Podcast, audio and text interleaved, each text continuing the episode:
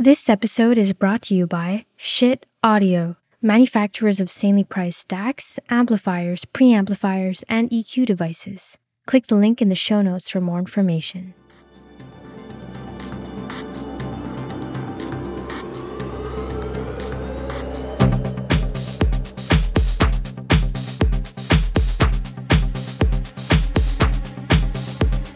Welcome back, everybody, to another episode of the Darko Audio Podcast. With me this time out is somebody who's actually phoning from the future. It's one Mark Jenkins who's calling us from New Zealand. Welcome, Mark. Hi, John. Uh, it's very cold here. Uh, here it's pretty warm there. Oh, yeah, because it's winter. Obviously, I always forget this, even though I live in that part of the world. It's winter in New Zealand right now. Yes, Absolutely. it is. It has been very hot here, but I would say actually this is the first cool day we've had in about a week. So I've got all my windows and doors open. So if we hear sort of police sirens, helicopters, which you do hear because I live right in the middle of the city, um, please forgive that. It might add some local color. I don't know. Now, Mark, can you tell us? I mean, essentially, who are you in relation to hi-fi? Oh, okay. Um, I'm the CEO of Antipodes Audio, and we specialize in high end music servers, but we cover quite a wide range of price points. We try and trickle down the, what we discover at the very high end into the more affordable end. Hmm.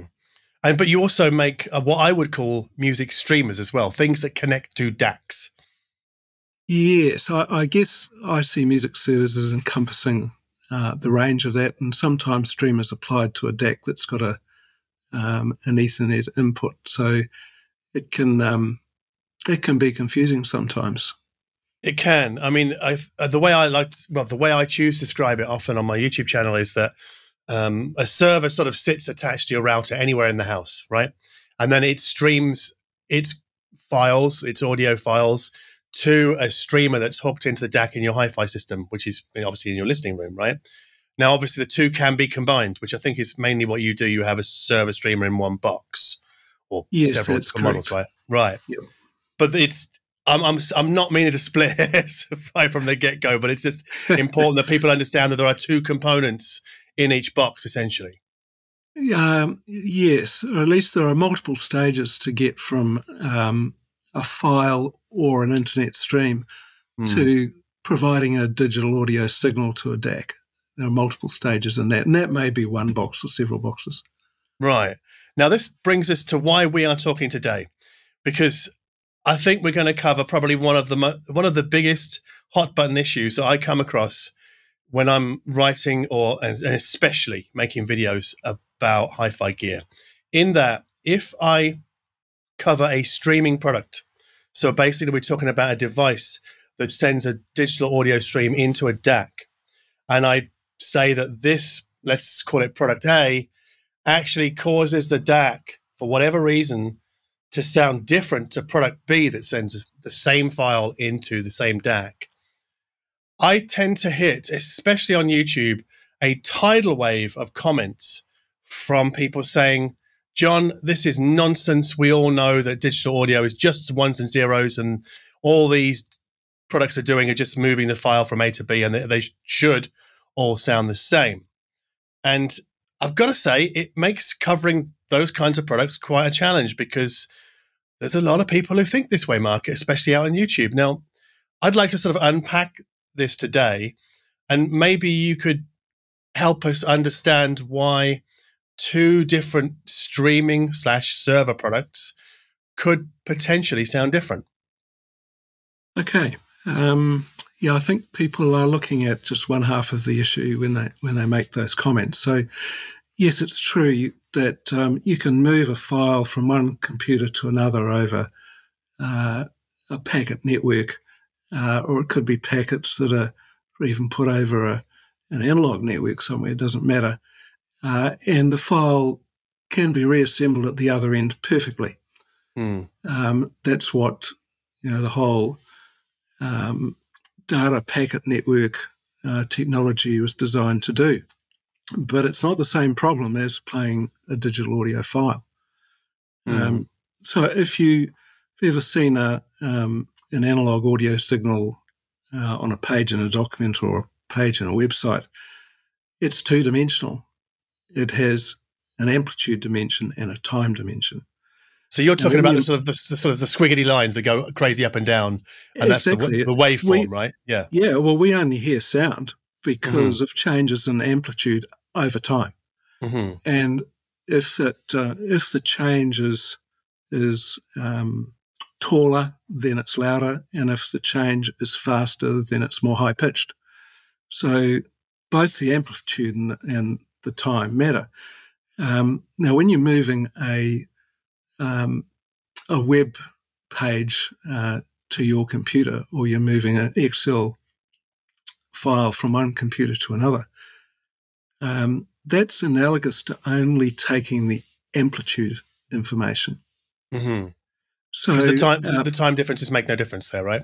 Uh, exactly. Um, so a digital audio file, um, yes, it's full of ones and zeros, those ones and zeros, um, uh, when they're transmitted, they're in packets, and the packet has a header, uh, and that followed by data. The mm-hmm. header has a bunch of pieces of information to make sure that that uh, when you need to play this thing, that you know how to play it.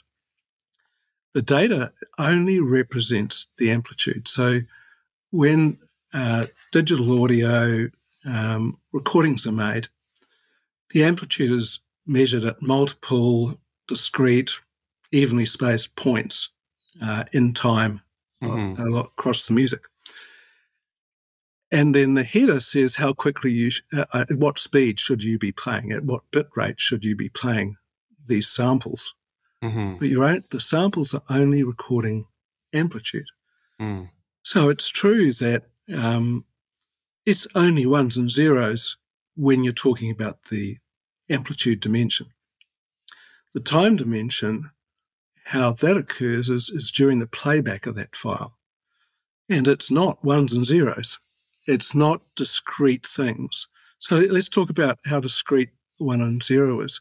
So, say, for example, in a digital audio signal, uh, a zero is represented by zero volts, and a mm-hmm. one is represented by the signal being at one volt.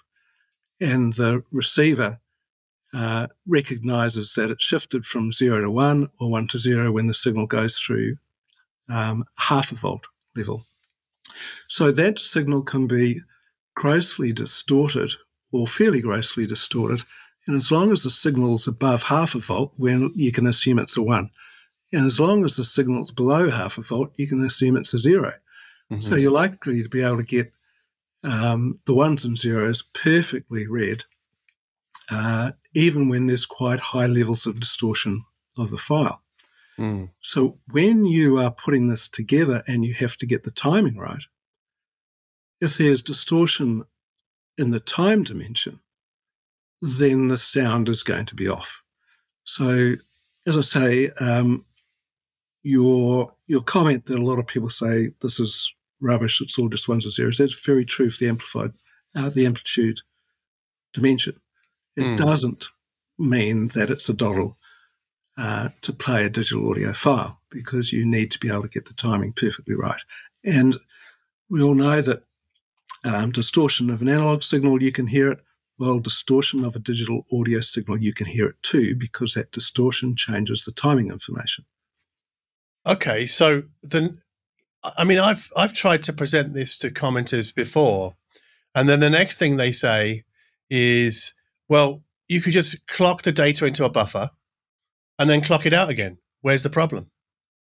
Okay, so in a yeah, look, I get it. Uh, you, it's one of the great things about uh, digital audio. Uh, you can have a um, a file that uh, has no timing information, more or less, uh, in it, or very poor timing information in it, in the sense that a file sitting in RAM ready to be played has mm. no real timing information. Uh, and in the sense that a streamed file over the internet's going to have pretty terrible uh, arrival times. Um, and then you can fix it along the way and get better sound at the end of that. But you're not going to be able to fix it perfectly. Perfectly. Mm. Um, uh, so let's talk about how that's really done um, when it's actually a file, or packets.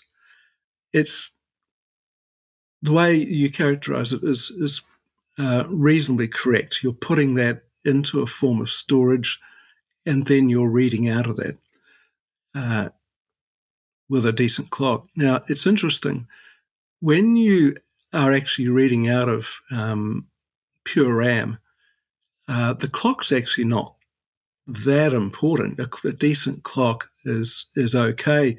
The biggest problem is the amount of um, processing power that you tend to need. So people want an interface like Roon or any other player interface, which mm. tends to require a complex uh, operating system and uh, support of a whole lot of functions. And you know, we find that to get really good performance at at that stage, you you just need a whole lot of power.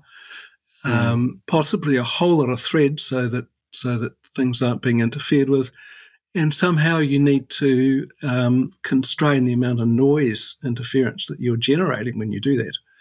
So, as I said earlier, any distortion is going to muck up the timing. So even if you manage to take it out of out of RAM with good timing, if you haven't used a lot of power to do it well, and there's a lot of other things going on in the operating system or the or the player software you're using, then that's interfering with the signal. So a great clock is only as good as how well that that information can be handled without being distorted. Can I ask um, an, an sort of interstitial question here because I'd love to be clear for readers. What kind of clock speeds are we talking about here, and how do they relate to things that we know of, like CD quality being basically right. being samples played back at 44.1 thousand times per second. Yeah. Uh, when you multiply that up um, by a, a, bit depth of 16 bits, which is CD quality, um, mm-hmm. and, and two channels, then I think you get to 1.4 uh, megabits. Um, a second, yeah. But if you start talking about, you know, 24, 30 bit uh, or 384, 768 sampling rate, you get up to some pretty big numbers. And so it only takes a very small timing difference um, to make a significant difference in the in the presentation of the music. So can I be clear again? So the the the clock rate generally reflects the bit rate of the file, not the sample rate. Uh, both. Yeah, the multiplication of the two. So right.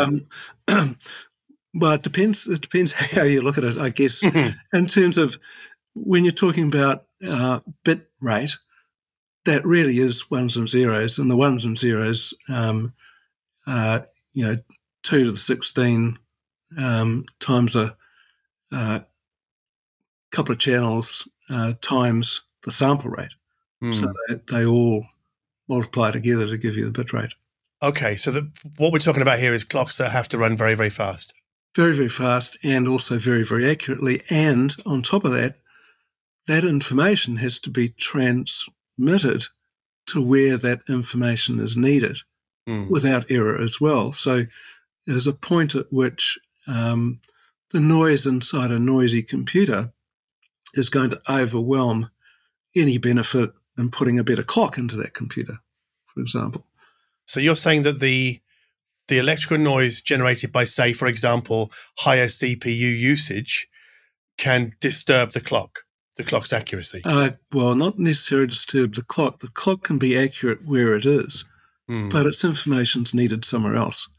So, for example, um, how you do a buffer and reclock with uh, a digital audio signal is not reading data into uh, memory at all and mm. then hmm. clocking it out. It's done by you know, usually a phase lock loop. Now, there are another couple of methods, but it doesn't matter. The point's the same. It's done with a phase lock loop, which is like a um, negative feedback circuit. So the data that comes into that step in the process, this the so-called buffer and reclock, um, the the timing in that data is compared to a very high quality clock and an error is determined and the error is then inverted and fed back on top of the signal in order mm. to supposedly fix it. Now, to do that, you need a circuit board with components and the clock's data sitting, uh, you know, a few inches away, a couple of inches away, has to also be transmitted there without picking up noise. Mm. So none of these things can be done perfectly, just as we don't have perfect loudspeakers, we don't have perfect amplifiers, we don't have perfect DAC stages. Um, so the idea that this buffer and reclock can turn um, poorly timed data or, or a, a, signal with poor noise on it into uh, a perfect signal is is a fallacy. Uh, now, can, I just want to emphasize a point. Conceptually, writing data into a buffer and then cleanly clocking it out of there, that's um, that is more an accurate description of what you're doing with the digital data when it's um, when it's a set of packets representing a file. Mm. When it's a digital audio signal, and that's what you really need to clean up before it goes into the DAC. When it's a digital audio signal, it's a phase locked loop, which is like a feedback mechanism. Mm-hmm. just as uh, negative feedback in an amplifier doesn't make an amplifier perfect, it's the same thing with a phase locked loop.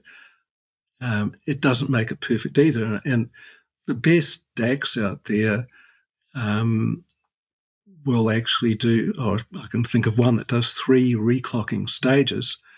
Um, and it does one of them in a separate box so that it can use a large amount of power to do that reclocking because it doesn't want to apply that much power close to the DAC chip where that the noise that is a that is a function of that power um, would interfere with the, with the operation of the DAC and the analog circuitry. So um, to to suggest that any old phase lock loop suddenly makes a digital audio signal perfect is is really an extraordinary claim.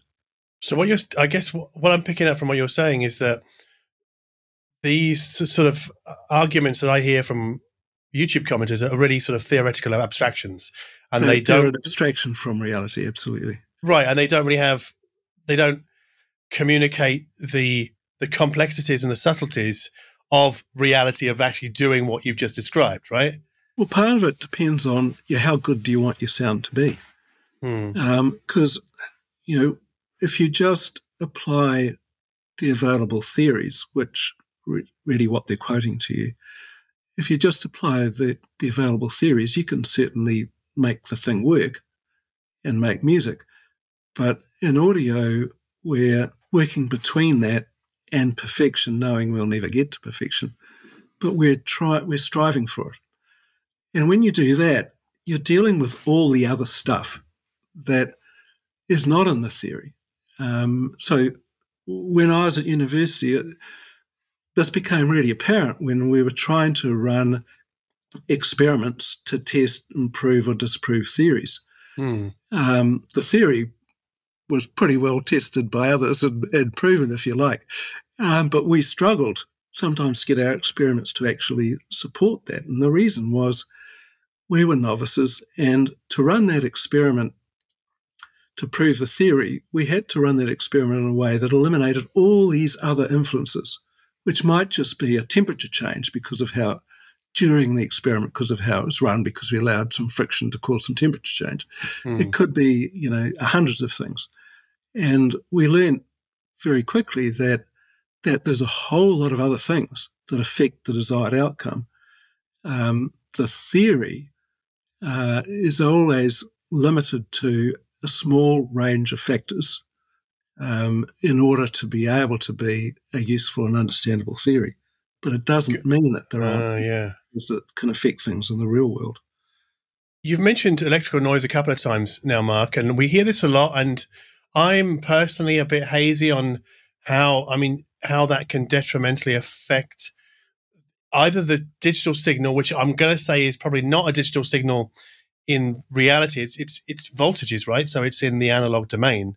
Yes, or even if it's um, even if it's uh, uh, flashes of light, it doesn't really matter. Those flashes of light may be uh, generated first of all off a electrical digital signal. It's just for this step of the transmission, it's now flashes of light.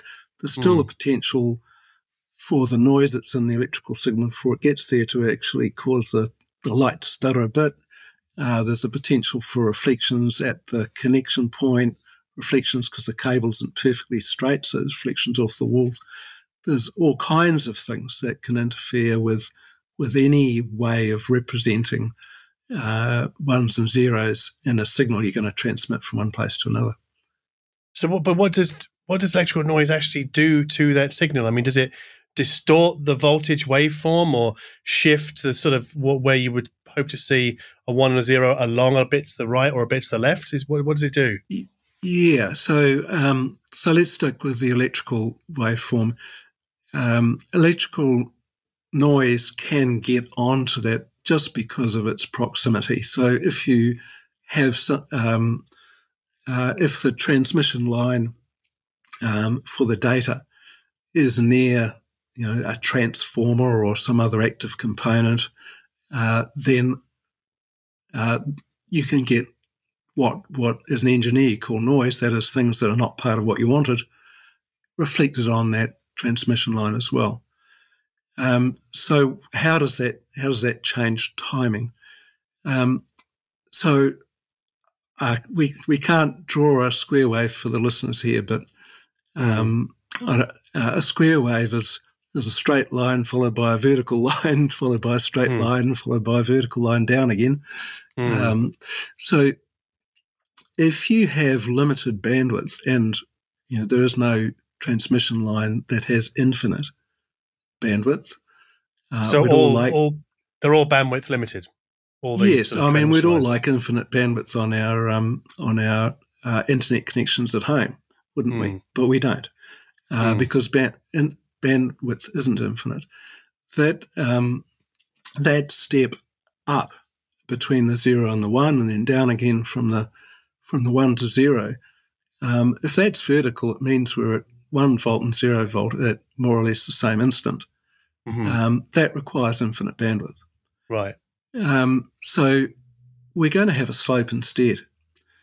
Now, if the res- digital receiver is going to decide that we've transitioned from a zero to a one, when the signal goes up and reaches the 0.5 volt level, and it's a slope rather than a vertical line. Mm-hmm. And now put some vertical wiggles on that slope. And you'll see that the exact precise point where that signal um, goes through the 0.5 volt level is actually now not um, not perfect. It's not in the perfect place. Now imagine that you've got now that's for noise that's above the bit rate. So the um, wiggles um, are caused by the noise. Yes, but right. um, there's also noise that is below the bit rate, which actually mm. moves the um, the square wave like it's on on a on an ocean with waves, and so that moves this slightly sloping line up and down. Oh. Um, so you can also see how that noise also obscures the perfect timing of the transition between the zero and the one. Mm-hmm. So, um, as long as if you had perfect bandwidth, uh, infinite bandwidth, and if you had, or if you had zero noise, then you'd be able to discern the timing perfectly accurately if it was sent perfectly accurately in, in the first case. Mm. Um, but as soon as you've got any combination of noise, whether it's above or below the bit rate, uh, and less than infinite bandwidth, then the ability to discern the transition at perfectly the right time is obscured. And we're talking about the data coming out of, let's say, for example, a phase lock loop, a PLL. Anywhere, really.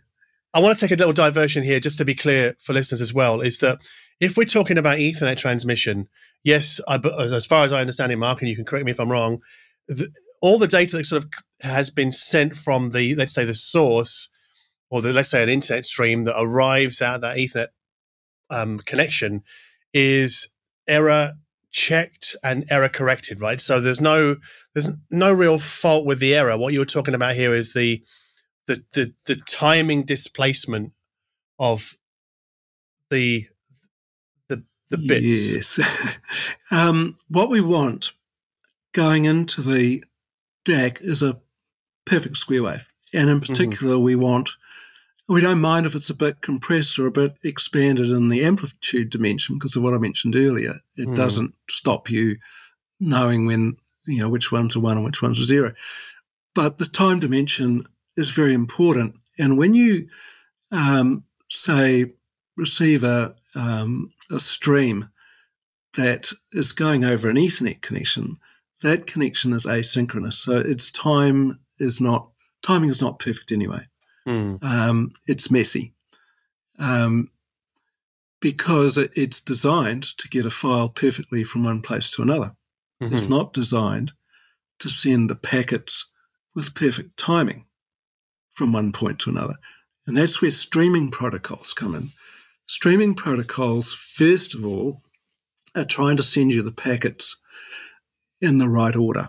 So mm-hmm. when you start playing your Netflix file, it's got the bits of the file that are the opening sequence, rather than you having to wait for the whole film to come down before you can start watching it. Mm-hmm. So that's great.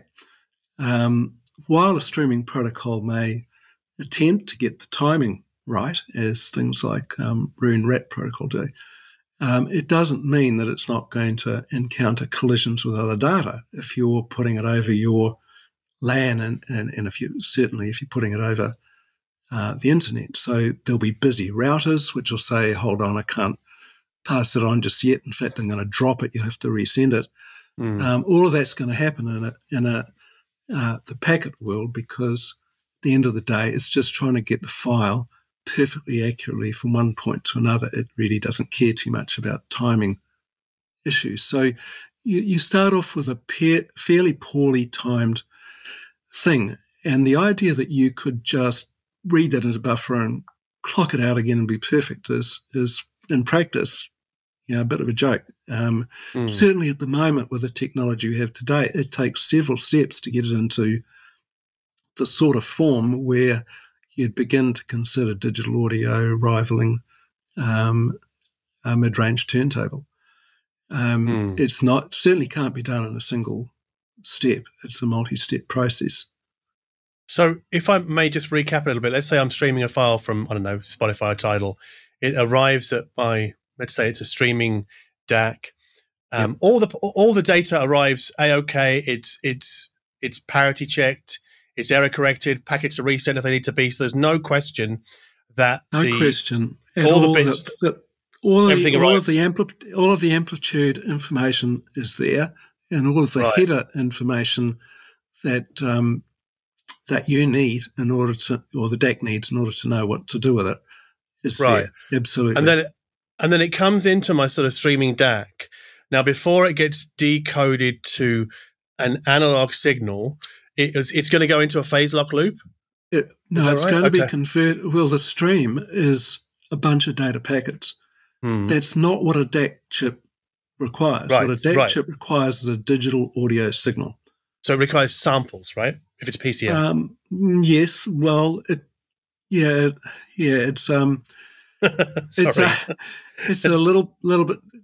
Um, yeah, it, at the DAC chip, it cares a whole lot about time. When you're mm. at the um, the file or, or packet level over asynchronous link, it really doesn't care too much about time. So mm. you've got to um, you've got to move from asynchronous Ethernet um, representation of the file to a digital audio signal mm-hmm. um, that a DAC chip can play. So that digital audio signal um, going into the DAC chip, uh, to be specific, is uh, I squared S or DSD depending on what the file says it is. So it's not. I understand all the all the all the let's say the file arriving at the the Ethernet socket is a stream of ones and zeros. Um, it is. It's a set of packets actually, um, and those packets are delineated. But but um, I squared S and DSD um, going into the DAC chip are not. They may sit in packets before they get there, but right. But what I'm trying to get to here, Mark, is that most people understand PCM audio to be 44.1 thousand samples per second, and each sample has a bit depth of 16 for CD quality, right? So, and, and the way that I was, you know, taught this in school is basically every sample you'd need. Um, is it is it yeah is it 16 ones and zeros to kind of determine the amplitude at that very one slice of time, and then the next sample produces the next slice of time 44.1 yeah thousand times per second, right? So how do we go from this sort of series of packets from Ethernet. Okay, um, so what's uh, confusing for uh, people uh, typically is the layered nature of um, uh, digital transmission. So uh, let's take, for example, DSD. Uh, um, DSD mm. is just a stream of ones and zeros, right? There's no PCM mm-hmm packets, etc. Well, yeah. when you transmit yeah. it, there are. So um, DOP, for example, is um, DSD uh, shoved in uh, CD length uh, PCM packets, and then it's unpacked from there. Mm-hmm. And one of the messy things with that is uh, that there's header data in the way. It's not just a constant stream, and you know, the packets are re- relatively small. Uh, native mm-hmm. DSD is also um, DSD data stuffed into PCM style packets, except that it's a, a, a bigger packet, 32 uh, bit, and uh, mm-hmm. and instead of the header data saying, "Hey, I'm DSD, please decode me as DSD," that's done by a form of ASIO um, so you don't have the interruption of, of um, you know, eight bits of header. So um, when you're transmitting um, over a length of cable, uh, you really requ- require the uh, uh, the help of what a packet network can do when you're putting it over mm. an inch or so of, a, of track going into a, a DAC chip. Uh, then yes, it can be a, stream of ones and zeros. Um, so you're saying that basically the, the data stream that arrives at the Ethernet port has to be essentially depacketized before it can be streamed into um, a DAC chip? It may be um, PCM packets sitting within some other form of transport packet, like ATM or um, mm. some, something else, uh, Ethernet packets, for example. Mm. So you have layer, you have layers of technology in order to achieve different things. So um, it doesn't go cleanly just from one form of packet to another. Sometimes it's it's a, a format uh, or packet sitting in inside another packet for the purposes of transmission because that's how that layer of transmission is controlled. So it, it mm. this hmm. gets a little complex. Right. So I mean, I guess between the say let's the say the Ethernet input on my streaming DAC and the actual DAC chip itself that converts it to analog, there's there's a lot of processing that has to go on to. There's a bit that's got right. to happen. Yeah, yeah. I think. Okay, so if, let's let's try and break that down. Um, for us, we we see um, the first step as as being the service step, and the service step is um, running software like Roon Server or or uh, Logitech Media Server or Minim Server or something like that. Um, and that can be reading from a file or it can uh, bring in a, um, a stream like Tidal or Spotify. Um, mm-hmm. That then, the, the main purpose of that is to get it into reasonable shape and stream it uh, to the player step now, the player app may be on the same computer, but it's still streaming it, um, usually uh, with an Ethernet-like protocol or Ethernet protocol uh, between the between the two. Um, and then the player turns it from uh, an asynchronous, uh, a wholly asynchronous thing like like Ethernet, um, to something that is perhaps less asynchronous, um, like USB audio. Uh, and then mm-hmm. USB audio um, may transfer it to a reclocking stage, which uh, converts it into a synchronous audio. So synchronous audio is things like SPDIF, uh, AES3, which used to be called AES-EBU, uh, I squared S, or something like that. Um, whereas mm-hmm. USB isn't, and Ethernet isn't either. Um, so if you've got an uh, an Ethernet um, port on your DAC, you might use um, a music server to clean that up a bit and reserve it mm. um, and send it to that Ethernet port. Or you may connect it directly to um, Tidal server, you know, 10,000 or 2,000 or wherever you live, kilometers away. Mm. Um, what happens when it goes inside the the DAC is that it then goes through the stages of of performing the player function to turn it into some form of mm-hmm. possibly synchronous um, at that stage, but that's still a two stage process, and then it'll go through a reclock um, and before it goes into the DAC. Uh, and so, what that Ethernet mm. input is doing um, is a much bigger job than if it receives uh, a SPDIF or AES or uh, other other input because it's already in a synchronous, synchronous form and it just needs to go through a transition to um, uh, I squared S or DSD uh, and a and a reclock to get into the DAC. So an Ethernet input means more of the music server process is done within the DAC than a USB input. And a USB input means more of mm. music server process is done within the. Um, sorry, have I got I got that around the wrong way?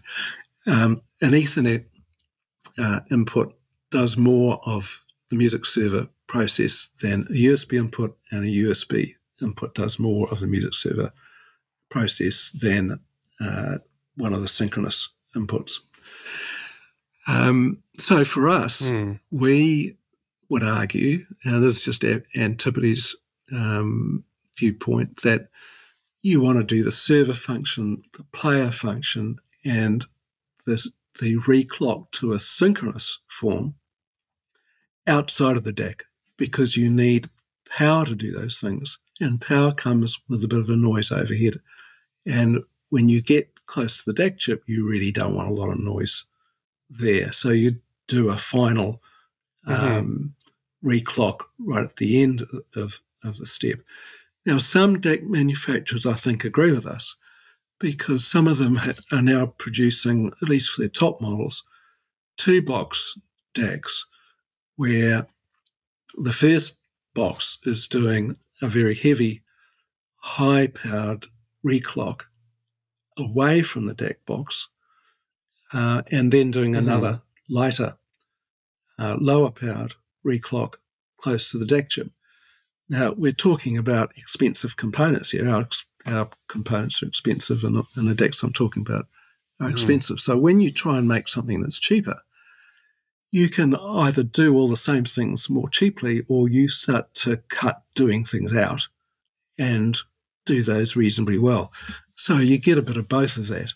So for us, our top music server has a, a powerful computer to do the server step, uh, less powerful, much lower noise, um, but full computer um, to do the the uh, player step, and then Finally, we have an FPGA um, uh, based but still very powerful reclocking using oven controlled clock and things like graphene capacitors on the power supply, all that sort of stuff to do that extremely well. And we would prefer to be sending uh, an already nicely clocked synchronous signal to the DAC so that the DAC does very little work and it doesn't need to do much more than the sort of reclock that is found in most DACs. So most DACs don't have a very powerful reclocking. It, it's this, the signal needs to be pretty Ah, good okay. before it gets there. As I say, there's a few Hmm. exceptions, and they're often two boxes, um, not always, um, where there's a lot of high powered stuff going on. But um, yeah, it, that that costs quite a lot of money to do, and particularly to, to insulate the DAC from that. So the difference between uh, an Ethernet input or a USB input or, or a synchronous input on a DAC is really a difference in architecture. It's a difference in where you're deciding to have the jobs done. Um, so yes, you can decide to have the So whole do- job done within the DAC, but we'd say some of those jobs shouldn't be done inside the DAC. So is this why external reclockers tend to have an effect on what we hear from our DAC? Because the, the, the processing of reclocking, the intense CPU processing, is moved away from the actual DA conversion process. Yes, and of course you can put it in the DAC if you like, Mm. and you can then spend money trying to insulate the two. Right. or you can put it in a separate box. And and some of the best ones, as I say, are now putting them in separate boxes. Right. But am I understanding you correctly in thinking that basically one of the key po- or the key sort of turning points of a digital signal is when you're clocking it out into a synchronous mode, if you like, just before it gets fed into the DAC conversion stage. Yes. So um, the asynchronous modes, such as Ethernet or, or USB, Hmm. um, the reason why they're uh, asynchronous is that they're expecting to get music, uh, digital audio signal, or or um, uh, digital audio file packetized that's got poor timing. hmm So, um, in an asynchronous mode, the receiver can say, "Hey, slow down.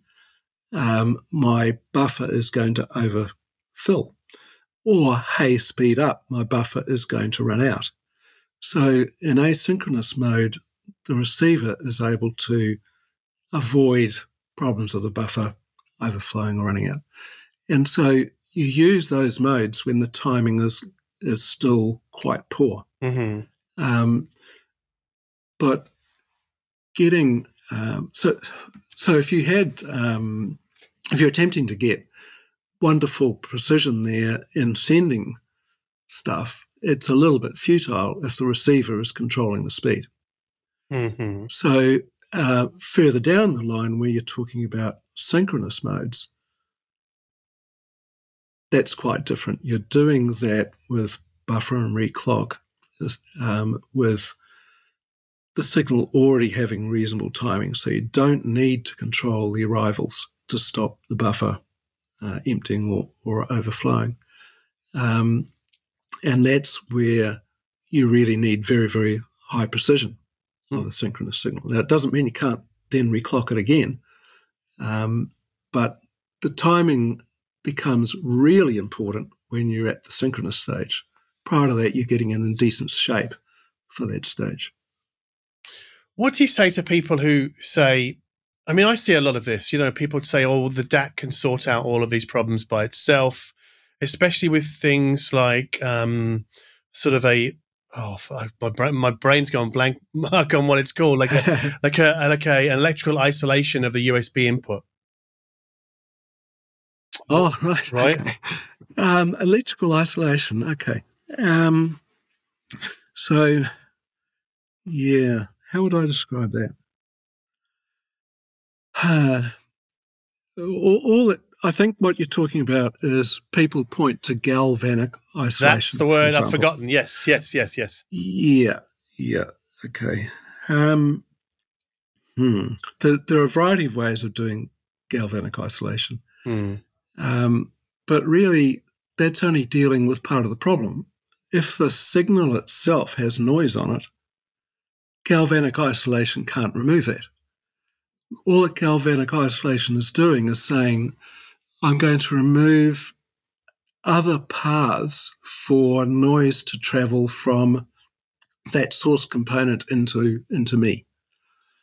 Um, as I say, galvanic isolation has no effect on the signal coming through. It doesn't go, oh, this is this is the signal and this is noise. I'm taking the noise out. It doesn't do that. So it Filters can do that. so an already noisy signal will just sail on through. Yeah, absolutely. Right. So you know the idea that that it's a silver bullet is a bit of a joke. It's dealing with one source of of stray noise getting uh, causing an issue. So if I've got, say, for example, a network streamer, it's got a USB output. I feed it into a DAC that has USB input, and that USB input is galvanically isolated. And then I say, well, hmm. okay, the streamer can influence the sound of the DAC because of the presence of electrical noise. The galvanic isolated USB input will well reject or block any noise coming from the component separate to this the the audio signal, signal. right Yes. Right. Um, so, so um, when you're connecting a DAC with a USB input to some kind of source with a USB output, you're generally connecting it to a computer. Now, how a um, computer's uh, earth is quite different from how you, you earth a DAC. Hmm. So there's issues about earth noise traveling along with a signal. There's issues of you know possibly a, a noisy power supply running the um, if it's a standard computer. Um, there, there's all kinds of things that the DAC's going to worry about Mhm. um, with noise coming in because it's it's holding hands with a computer. Um, but that the galvanic isolation is really just just dealing with those things that aren't on the signal Mhm. that might get across. So um, there are issues like the um, for USB these days to uh, handshake, etc. Um, there has to um, you'll need a five volt signal um, coming across, and on the top of that five volt signal, you have to have a data carrier for communications. Mhm. So, what's a data carrier sitting on a five volt signal? It's equivalent to a noisy power supply. Mm. So, do you really want a noisy power supply running things inside your DAC?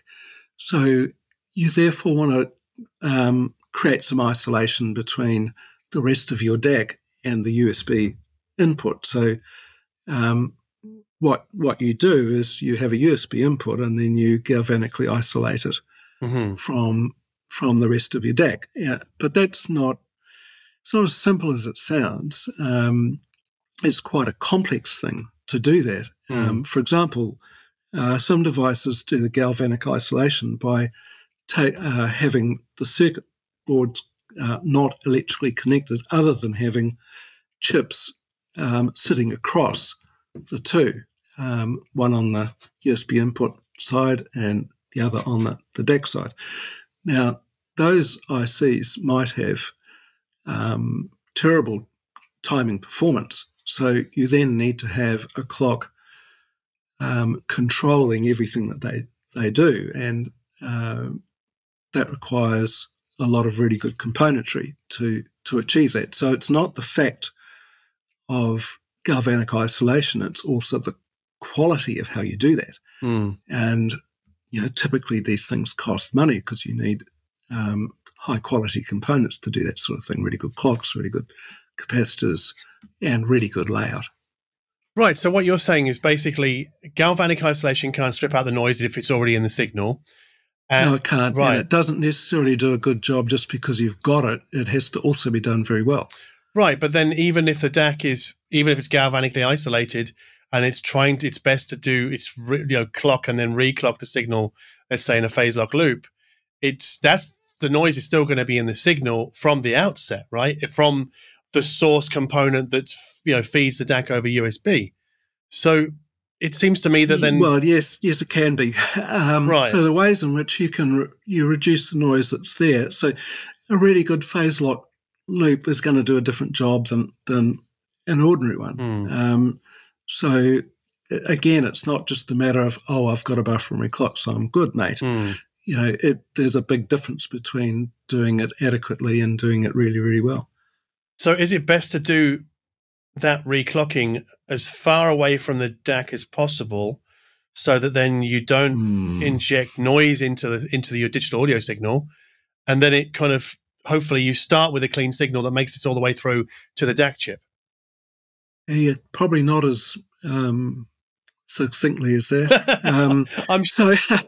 um, yeah, because so I'll just explain. There's one really, really, really good DAC out there where Please do. it is in two boxes, hmm. and uh, it it um, starts by a fairly basic clock, um, cleaning up what comes in. So uh, the manufacturer's got to assume that people may be using pretty basic music servers. Um, and so it has a dot that uh, clock that does a fairly basic uh, reclocking to get into some decent shape. Mm-hmm. It then does a very heavy reclocking um, with a very large amount of power in order to do it, um, referencing a clock um, that's actually in the DAC box, not in the same box as the reclockings. Mm-hmm. The reason for that is doing the clock really well. It's also very expensive. So they decide to do have that in the DAC because after it's gone through these two stages of reclocking away from the DAC, it then, after the transmission to the DAC box, it uses that very good clock closer to the reclocking circuitry, um, but with a lot less power mm. to do a final cleanup. So and analogies are never a good way of winning an argument, but sometimes they can help. Mm. Um, so, say for example, you've taken your four wheel drive and it's absolutely caked in everything that you've driven through. Mm. Um, now, some of the things you might need to go through is um, uh, getting a, a, water blaster and, and, blasting all the big bits off. Mm-hmm. Then you might go over with a um, uh, a sponge and some soapy water um, then you might um, uh, rinse as much of that off as, as you can. Then you might um, put some wax on, and then you you, you buff it, blah blah, and you get a good result. Mm-hmm. So it's a little bit like what we're doing, and it's a little just as that is horses for courses in a particular order. Mm. That's how we approach this job as well to get get the timing right, starting from something that's got no timing or very, very bad timing. Um, so any w- one of those isn't going to get your four wheel drive clean. Just getting the wax buffer out is not going to do it. Mm. Um, just getting out the water blast is probably going to get you a long way. Hallelujah, that's great, but it's actually not going to get you to where you want to get if you really want your four wheel drive to look fantastic. So that's that's an analogy for what we're really doing here. And there's each of those, each of the steps that we go through are really quite different from the other, with different trade-offs between power and noise and all that sort of stuff, and how good a clock it's worth having at this point in the process. Um, they're all a little different, and for us, it you know today with today's technology and with what I understand uh, how to do, uh, it's a multi-step process. That's not to say that someone won't come up with a brilliant way of doing it completely perfectly or nearly perfectly, because um, nothing's perfect um, in one step. But I haven't seen it yet. Um, sure, there are there are DAC, DAC manufacturers who claim it, um, but that doesn't make it so. I think this is an important part of the conversation. Actually, is that yes, we're talking about uh, temporarily compromised digital audio streams coming into a DAC. But there is this, I do see this idea out there that the, the DAC can sort of clean all of that up. A bit like you, you saying with your four wheel drive, there's a, there's a single process that can take it from being completely caked in mud to sort of wax cleaned and sparkling, right? And yeah. there isn't such a process that you know of in a DAC right now, right? Well, certainly DACs will do something in one step, but it won't sound as good as uh, when you do it in, in four or five steps. So mm. um, I think a lot of this came about uh, when uh, people like me um, had, you know, good uh, uh, good CD players, um, but then discovered computer audio. Mm. And because I love music, and computer audio gave me access to my music so much more easily, I found myself exploring uh, more of my music, I cared more about that than I did about sound quality. So mm. I listened to, you know, and started modifying uh, little Squeezeboxes.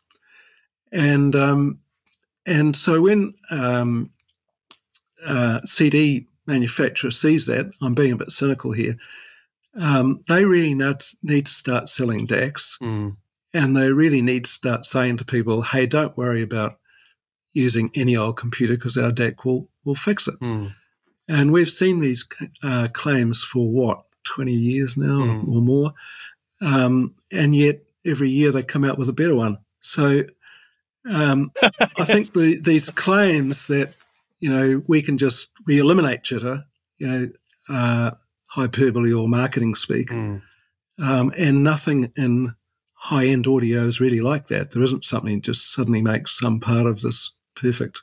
It's it's a it's an endless quest. It's funny. It's the first time you said the word jitter, and jitter really is, is the timing errors in a digital audio signal, right? And I, am just I'm just saying this to make yes. it clear clear for listeners. So basically, what we're saying here is that I mean I don't know of a single DAC that can eliminate jitter entirely. Basically, because I don't know of a single DAC that I've used that isn't subject to audible changes from using different source components. So from a Ra- oh, Raspberry Pi to yeah. a more expensive music streamer server like you would make, I can hear the difference. I, I would, in some cases, the difference is smaller with better DACs or DACs that are better at sort of cleaning up the signal. But yes, here's the thing: is that I, I'm I'm I don't know if spending more money on a DAC actually buys you a better cleanup process before the DAC conversion stage. It might buy you a better DAC conversion stage, better analog stage that follows that, right? Because that's also really important. But it's it's very unclear to the customer you know, how good a signal cleanup they're getting in their DAC. I mean, yes, manufacturers make noise about galvanic isolation, optical isolation, but as you've described, these are not silver bullets to fix everything with one shot, right?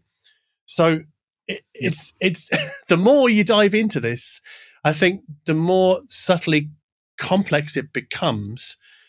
Um, I, I, I kind of wanted to sort of steer our conversation, Mark, to, towards the sort of broader context of what we're talking about. Because I would suggest, and um, maybe you would disagree, I don't know, if you've got, I don't know, like a $500 or euro amplifier, uh, let's say a $1,000 slash euro pair of loudspeakers, and you've got a $500 DAC and you're feeding it with a computer or Raspberry Pi, then I would say a high end music service streamer is not really or what you have isn't really the right context for that kind of product, right? Because no, it's not. I think you know, for me, I don't know how to make a um, a really good sounding music server for you know a retail price of mm. of much under five thousand dollars. You know, I, I can make ones at two and a half, three thousand that people like, but I, would struggle, you know, to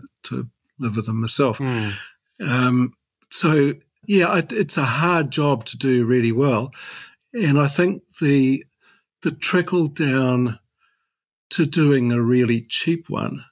Um, I don't think that's really occurred in the music server business. Whereas you can see, you know, there are some pretty decent sort of little amplifiers and and DACs uh, at cheaper prices. You know, they're not brilliant, but mm. um, I, I, think it is true that it's a little bit harder to get um, uh, you have to spend a bit more to get significantly better than what you've already got lying around in a in a PC or a Mac. Mm. Um, I mean, I guess the point I'm trying to make here is we're talking about, I guess, ve- what I would consider to be you know pretty damned expensive hi-fi systems that would benefit from having a product like yours or a, a product like it, like like a multi-thousand dollar server streamer. Because I know that Yep. Many high end audiophiles buy these things, right? And you then you also get a lot of people saying, well, they're idiots and all they're hearing is a placebo effect, right? And my response to that is, well, all of them, they all, all of them, many thousands of people are, are expose themselves to placebo continuously for the the the ownership of that product. That's many many thousands of people plus manufacturers Oh, like you, you know, yeah. because they love people love the conspiracy theory that these manufacturers like Mark Jenkins know that it's snake oil, and their distributors know that it's snake oil, and their dealers know that it's snake oil, and the, the customers are basically just subject to a placebo or confirmation bias, right? That's a lot of things that have to be true in order for this idea that all digital audio streams sound the same, right? Do you see what I mean? Just from a Uh, yeah, I'd, I'd, Yeah. I'd have to be pretty stupid if that was true. Um, I left a four hundred thousand dollar a year job to do this, and I think it took me seven years to make anything like that. right, right. Uh, and I have I don't think I've made that yet. But um, so you know, I've done it because of, of um, uh, you know, I wanted to do something I love to do, and and I love to do this, not in order to rip people off with the placebo effect. And, all of my staff, um, I'm not not that's not entirely true. Uh, uh, all of the senior staff that I have Hmm. are here for the same reason as that. They really just love being involved, and gee, we just found a way to make this thing sound better, and uh, it's exhilarating when that happens, and it's fun to get it out to the market, which you know takes a long time, and then it's even more fun when people come back and say, "Wow, this is so much better than you know the last one I had from you, or, or this other one from somebody else, or whatever." And that's the jollies we get. So Hmm. yeah, I, I don't really relate to the idea that, that anyone could really sit here um, uh, running a business off the placebo effect. I, I, but um, Well, it also, Yeah, I mean, that, that, that, in my experience, anyone who hears this stuff can hear the difference. Mm. Um, the big question is, do do people care? You know, do people Mm-hmm. want to get that much closer to, um, uh, you know, to to the feeling that Luciano Pavarotti just got out of the grave and came to spend an evening singing to me? Hmm. Do, does anyone really want to get that much closer for that much more money? yes. Um, and for some people, that's true, and for many, it isn't. There are other other places to spend their money. I mean, that's a very important point. Is is a, it's about your own level of income and also how you prioritize spending your disposable income. Yes. Right? It's not it's not for everybody. I mean, I I, I, want to tackle another, and if you'll forgive me for giving you a fairly curveball, thorny question here, Mark, is that I think a couple of months ago I saw a, a video on YouTube, which it, the kind of video that pops up every six months, and what it is, it's like a, it's a computer, like a PC Mac type channel and they're basically they've they've discovered a music server online. I think this this one wasn't yours. It wasn't any company that I knew of knew of actually, and it was twenty five grand, right? And they're going, this is just a, a computer in a box, and this manufacturer wants twenty five grand for it, and I can sort of see from that very reductionist point of view why that that kind of video gets traction and traffic, but could you explain to us a little bit, and without giving, obviously, going too deep into your own personal financials, but why do these things that you make and other manufacturers make, I'm not just putting you in this, why, why do they cost so much? Yeah, um, one of the reasons is that um, uh, we don't sell it for what um, customers buy it for. Hmm. Um, the the channels through which they're sold are low volume hmm and therefore high margin. Right. And I can see the world changing uh, with that, but it's changing very, very, very slowly. Hmm. Um, so the way in which people uh, wish to buy this sort of product um, is really to have a bit of a relationship with a dealer and, and have that personal touch and and uh, develop trust, etc. Now, I don't see a lot of dealers making a lot of money, Hmm. but the margins they require in order to survive are quite high Hmm. because it is a. So if you're buying a computer, you're talking about a very high um, volume business with very low margins. You're talking about re- like you- you're talking about normal, everyday consumer grade PCs, Yeah. right? Yeah, yeah. Absolutely. Um, which is the reason why we don't put SSDs in our computers. We let customers do it. Hmm. Because if we put SSDs in our in our computers, there'd be, um, you know, by the time the margins were put on, there'd be mhm, several times.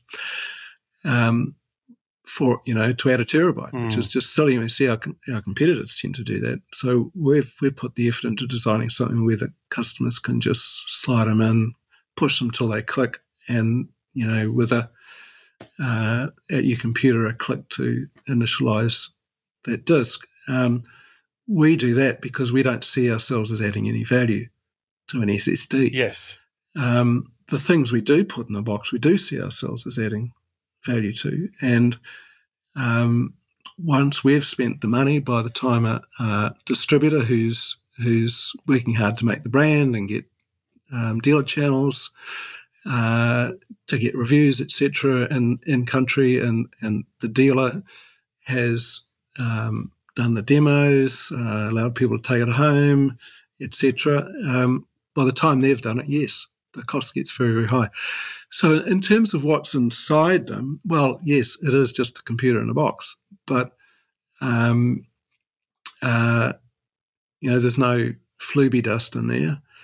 um, but what we do with a computer, for example, um, I don't know whether I'd be going into too much detail and, and boring people here, but um, when Intel comes out with a new chipset for a motherboard, uh, they also publish um, a reference architecture, which is like a circuit diagram mm. of how you would connect stuff up in order to use what that chipset can support. Um, and then the um, uh, the motherboard manufacturer takes that and says, "Well, for this motherboard, I need you know four USB twos and three So I'll decide what I'm going to actually implement mm. that that chipset's capable of, and then I'm going to make good decisions about uh, the circuit layout and make good decisions about uh, the quality of the components that go on it. Now, in the consumer market, that sort of stuff is usually rushed out very quickly and often with not the best components. So the circuit layer board isn't, uh, uh, sorry, the laying out of the circuit board is not necessarily particularly well done. Mm. And that's because they're in a consumer market where people want, I want the latest. So where is it? Um, Gigabyte's got it and new Asus don't. So that's important to them. So it's raced out there fairly quickly. Um, so we we don't use a board like that. Um, mm. We use a board where someone has taken longer to develop that board, and and the the two um, manufacturers that we work very closely with, um, we've got a very good relationship with and long relationship. We buy quite a lot of their stuff. Um, they will consult with us about you know what would you like on a board that we're doing that's like this with this with this mm. etc. So we have an input very early on the piece, and mm. when we compare um, the board that's made that way with the consumer boards, they they sound considerably better, uh, and they are far more reliable, uh, etc. Is that because they're, um, they're quieter from but, an electrical noise point of view?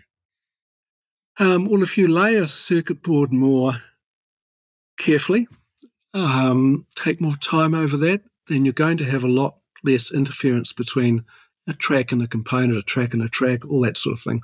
So everything that carries um, an electrical signal is both an antenna and um, uh, and a transmitter mm-hmm. of of noise to other things. So um, how you lay a circuit board is important.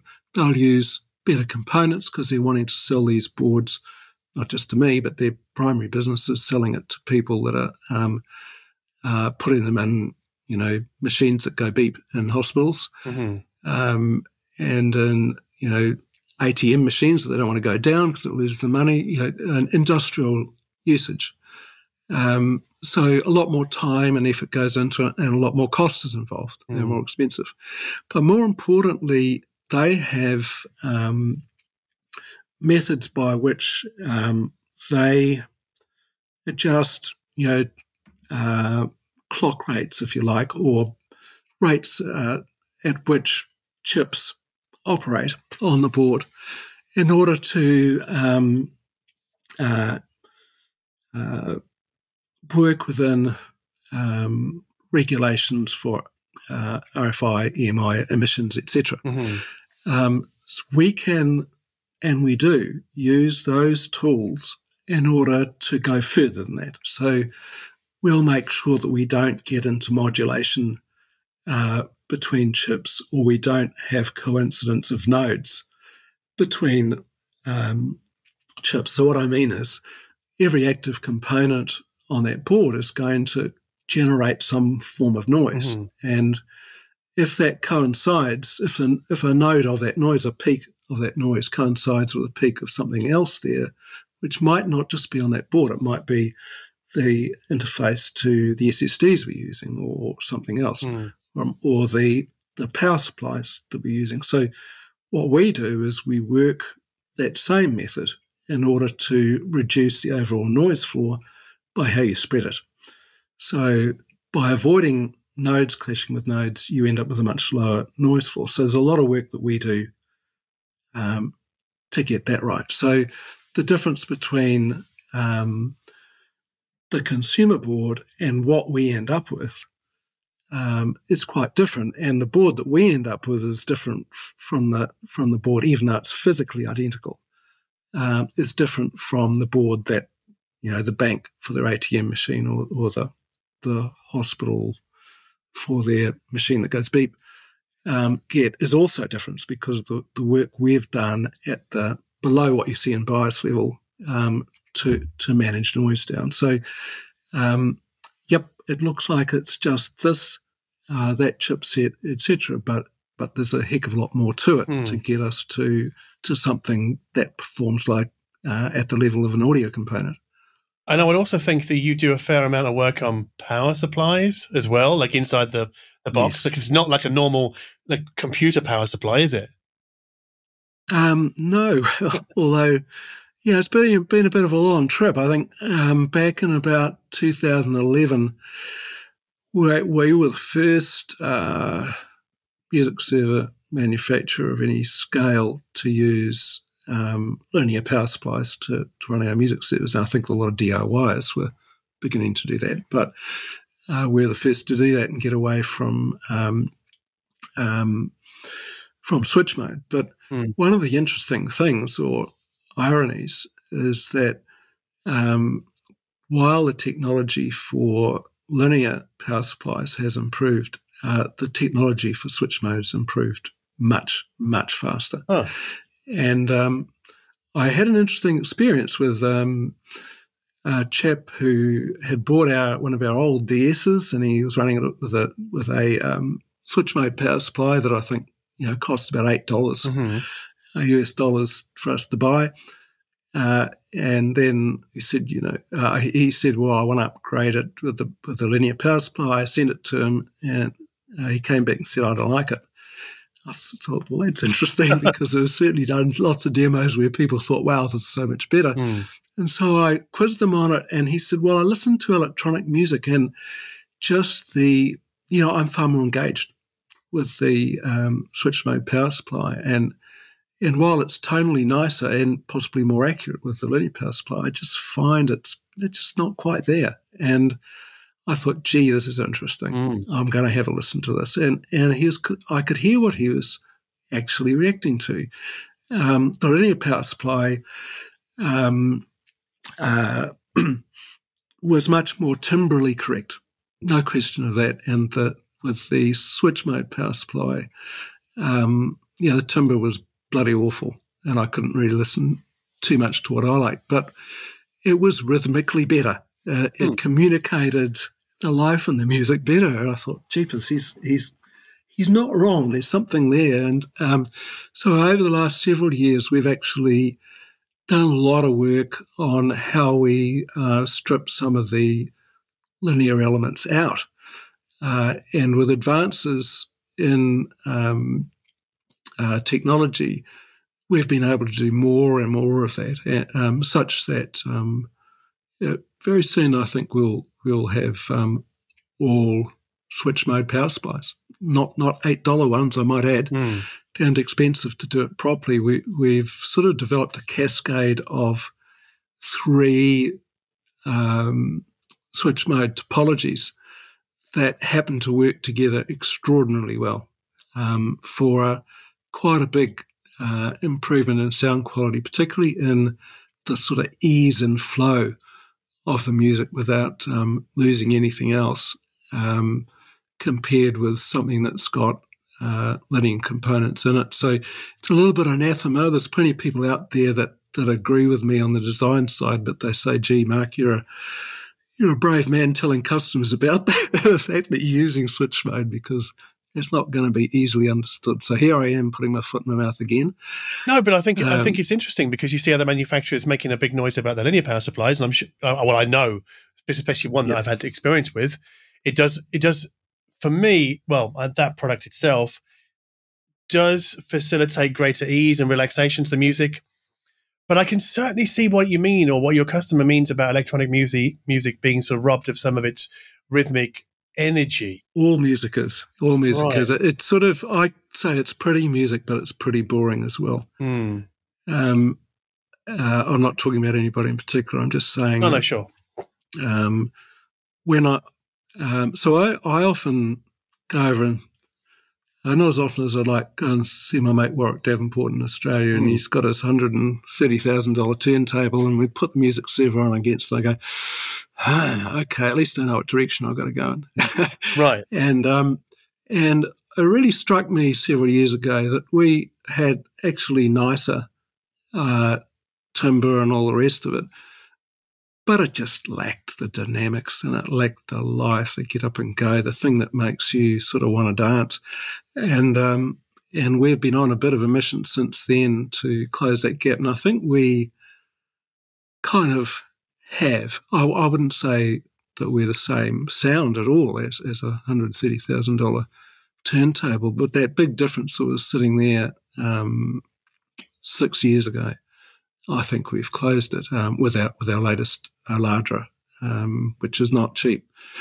Um, but we'll we'll look at ways of, of trickling that down as as um, the technology emerges uh, matures a bit further. Right, I see. So okay, so you switch mode power supplies in well, is it in all your new products, Mark, or uh, most? No, no. Um, doing we do it in the Oladra only. The Oladra is the, our most expensive product, and it's um, it is expensive to do Mhm. properly. I mean, there are, there are advantages in that. Um, you know, with a with a transformer, um, if you locate, you know, your transformer too far from uh, where you want the power, then you know that creates a certain form of issue. But if you locate it close, while you can do some electrical um, uh, uh, uh, you know, screening or whatever, you can't necessarily deal with a magnetic uh, without without a whole lot of mu metal, maybe. Um, so, getting away from the linear transformer um, and getting away from the slowness of um, linear uh, regulators Hmm. um, has some massive benefits, but takes a lot of design and still quite a lot of cost to get you get you a um, actually a lower uh, noise floor with with our switch mode than we achieve with the linear. Hmm. So as I say, it's not just what we do; it's also that the technology with switch mode is just uh, uh, racing ahead. Hmm. My final question, Mark, relates to a, a podcast that uh, I did recently with a chap who measures audio gear. But the, the theme of the podcast wasn't just like how awesome are measurements. It was like, well, okay, what can we measure and what can we not measure as you know as we hear it? It's like how does how do the measurements relate to hearing and other things that we're missing on both sides of the of the fence? Now we hear a lot about electrical noise as as it relates to digital audio signals. Why is it that? And I, I, mean, forgive me if you have published this because I've, I don't think I've seen it. Is that music server manufacturers make they talk a lot about electrical noise, but we don't see, I guess, what in a in a very limited myopic kind of way you might describe as measurement proof of its presence or and therefore its reduction. I think any um, uh, any scope will be able to show you that your your square wave's got noise on it. Um, whether that results in jitter and what pattern it puts on the jitter is is really what matters. So, um, jitter is a little bit like a THD, you know, a total harmonic distortion Mhm. measure for an amplifier, it it won't tell you which one you which amplifier you're going to like better. And um, the measurement guys will say, "Oh well, if you like the one that's got a higher THD, you just like distortion." Mm. Um, but they're kind of missing the point. Um, our ear brain system um, uh, reacts differently to different types of distortion. Um, for example, listen to a guitar and, and it's distorted. It's distorted by the sound of the body of the guitar, the Mm. um, the twang of the string, etc. It's not not pure tones like listening to a Casio tone. Um, so there are distortions that are that are natural and we can decode and we can make sense of, and then there's others that are just so unnatural that um, they're off-putting and we want to turn it down, or at least the wife tells us to turn it down Mm. um, with her better hearing. Um, so, for its jitter's a good example. So, jitter's just a, a number that averages across all the um, uh, the timing distortions that are that are there in a digital signal, and they're inevitably there because nothing's ever perfect. Mm. Um, but what I've found is different patterns in the jitter have quite a different effect on my enjoyment of the music Mm. than others. Um, and the patterns in the jitter, um, to me, are more get more in the way, um, almost than the quantum of the jitter.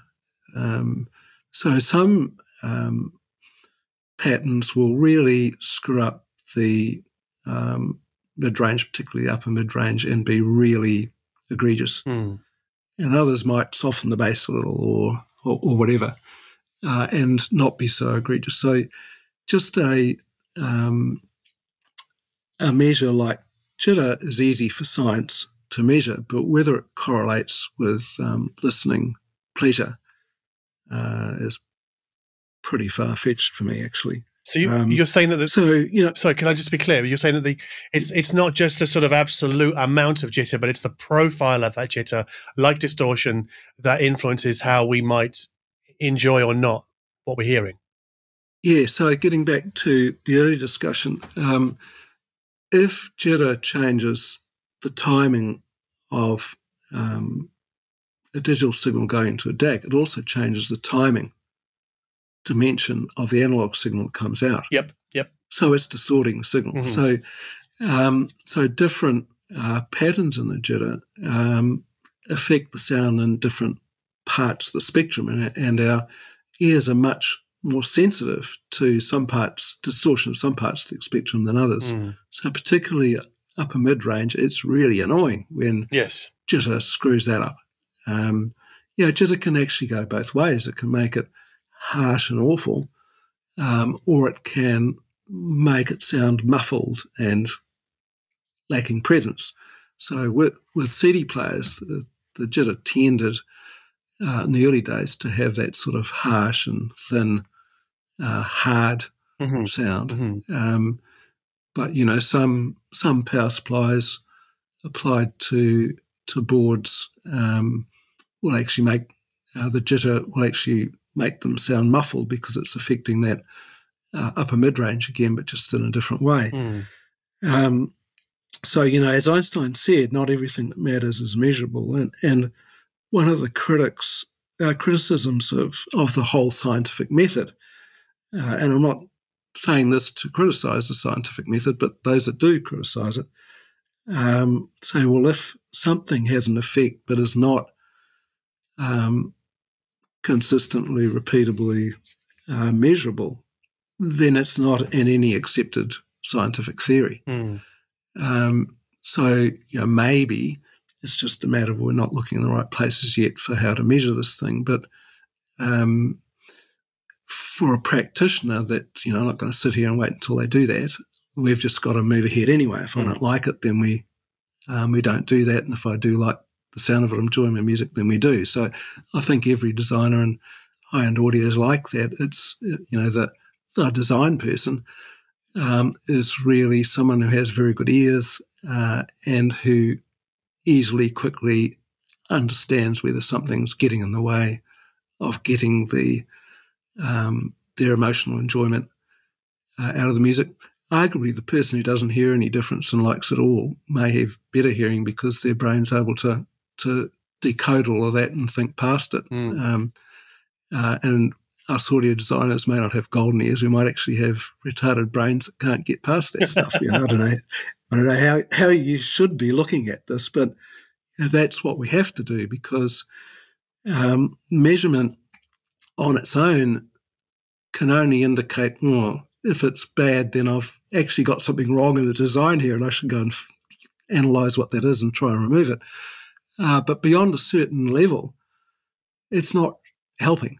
Um, getting beyond um, it to um, towards perfection, we are really reliant on it, on our own reaction to things. Um, So does that mean that when you're developing a new service streamer, you're I mean, how much are you measuring and how much are you listening and kind of honing the product? Uh, what I tend to do, I, I, I tend to grab a few different new boards that come out and plonk them into something that I know generally works and see whether I hear anything in it. Mm, Now, it might to others sound bad, but I might hear something important in it. hmm And I might go, no, this is worth working with. Um, and sometimes that's uh, fruitful and sometimes that isn't. mm, Uh, so a lot of it is just experimental. And I think if um, high end audio designers were uh, completely open and, uh, and honest, uh, they would probably say most of their inventions have been happy accidents. mm. Um, but you know, the other point is um, if the science has been around for a long time and well accepted, then why look under all the rocks everyone else has looked under? You know, why not try things that people have dismissed as well that can't make a difference? Mm. Why not look at those things? And and you may find that leap towards perfection uh, that wasn't coming any other way for you. So there there needs to be a degree of just experimentation. Uh, as I say, um, if there's something gross going on with uh, that shows up in the measurements, you've probably already heard that.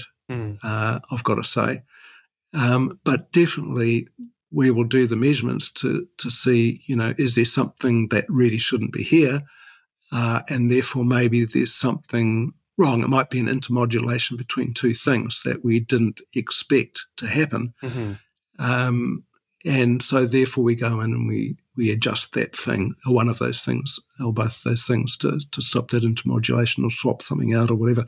So it's, it's definitely useful to find some bad stuff, but it's not going to help you find the magic of the next, the next improvement. So it helps you eliminate mistakes, engineering mistakes. Yes. but it, Yeah, it doesn't yeah, it doesn't help you sort of look f- forward in I guess I mean The next great thing. well also look No. forward into to how it how one may enjoy this product audibly right as a as a a sound machine Oh, absolutely. Oh, that's a, uh, yeah, absolutely not. The the measurement's never going to say, "Well, I bet this sounds great." Hmm. Um, it, it may sound good, but it, you can probably discern it's going to sound good from measurement, but not something that's got the magic that was there if you were there in the room with the recording artist when they recorded it. Mark Jenkins I think this is probably a good time to wrap it up on that note thank you very much for joining me today for again a very illuminating conversation Oh, thanks, John, for listening to me prattling on. my pleasure